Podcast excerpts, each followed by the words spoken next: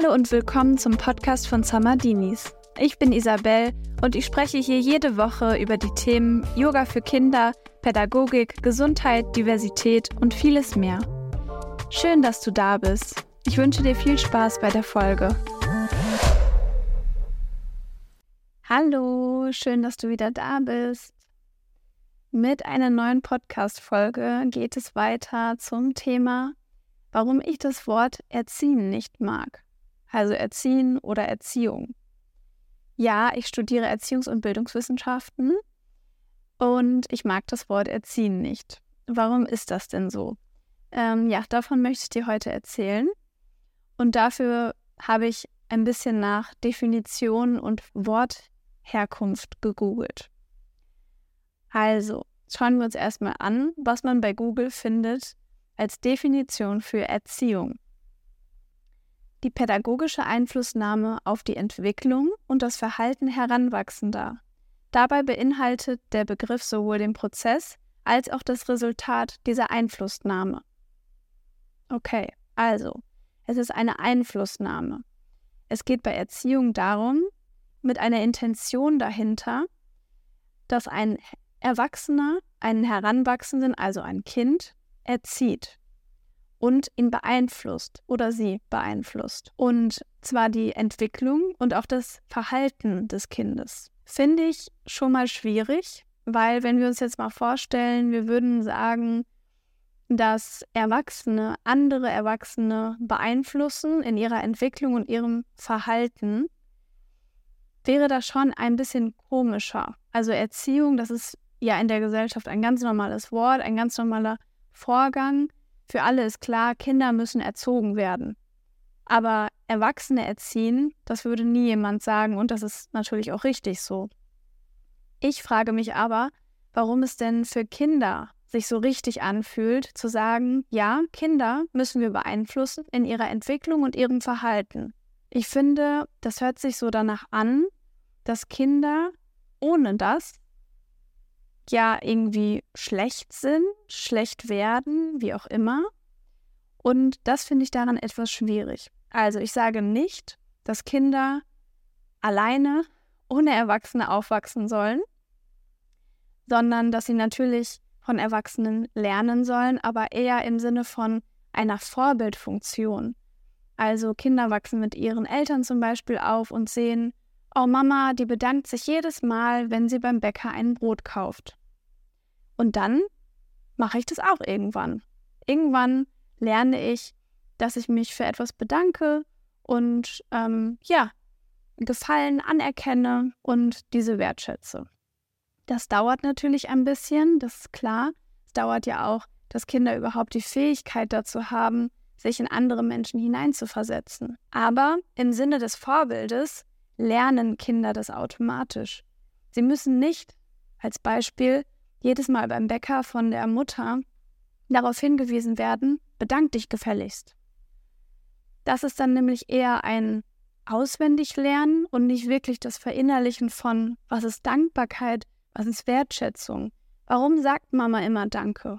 Es ist dann nur ein, ich sage Danke, weil Mama sagt, dass ich Danke sagen soll. Oder Papa natürlich. Dann gibt es noch eine andere Wortherkunft für das Wort erziehen und zwar aus dem Althochdeutschen Irziohan. Ich weiß nicht, ob ich es richtig ausspreche, ist auf jeden Fall ein sehr komisches Wort. Und das hatte die Bedeutung herausziehen, erziehen, herausziehen. In beidem steckt ja so ein bisschen diese Bedeutung, ich ziehe etwas. Ich ziehe etwas zu etwas hin, ich ziehe etwas aus etwas heraus. Und ich mag es einfach nicht, dass wir über Kinder so sprechen, als könnte man sie zu etwas, nicht nur könnte, sondern sollte sie zu etwas hinziehen, was man, ja, zu was eigentlich? Ich denke zu dem, was wir als gut beschreiben, empfinden, als Gesellschaft. Also zum Beispiel in Deutschland ist es gut, Kinder dazu er zu erziehen, Tischmanieren zu haben. Tischmanieren in Deutschland heißt gerade sitzen, Hände auf dem Tisch, mit Messer, Gabel und Löffel umgehen können, sich nicht voll zu sauen und die Füße nicht auf den Tisch zu stellen, solche Dinge. In anderen Ländern und Kulturen ist das aber ganz anders. Sie sitzen zum Beispiel auf dem Boden und essen mit den Händen. Und das ist dann für sie vielleicht ihre individuelle und kulturelle Art von Tischmanieren. Also, es geht darum, wir erziehen Kinder zu dem, was wir gesellschaftlich und kulturell als richtig empfinden. Und auch da finde ich wieder, ist es einfach eine schönere Herangehensweise, es so zu sehen, dass es ein, ähm, ja, ein Vorbild ist. Wie zeige ich meinem Kind, wie ich esse? Warum ist es gut? Warum ist es angenehm, am Tisch zu sitzen und mit Gabel und Messer umgehen zu können? Also wirklich in den Austausch mit dem Kind auch zu gehen und zu zeigen, warum ist das wichtig und nicht nur, ja, erziehen zum Erziehen willen in dem Sinne. Dieses zum Guten hin erziehen ist ja auch immer die Frage, was ist das Gute? Was ist die Vorstellung? Wer hat diese Vorstellung? Und ja, wie beeinflusst zum Beispiel auch die Erziehung, wie Eltern selbst aufgewachsen sind. Das spielt natürlich auch alles da mit hinein. Noch eine interessante Sache finde ich, ist die interaktionistische Entwicklung. Bei der interaktionistischen Entwicklung geht es um ein Modell, bei dem es das I, das Ich, das Me, also das ja, Ich in einer Gesellschaft und andere Gruppen gibt. Das I ist sozusagen meine Identität. Also ich, wie sehe ich mich? Wer bin ich? Was macht mich aus?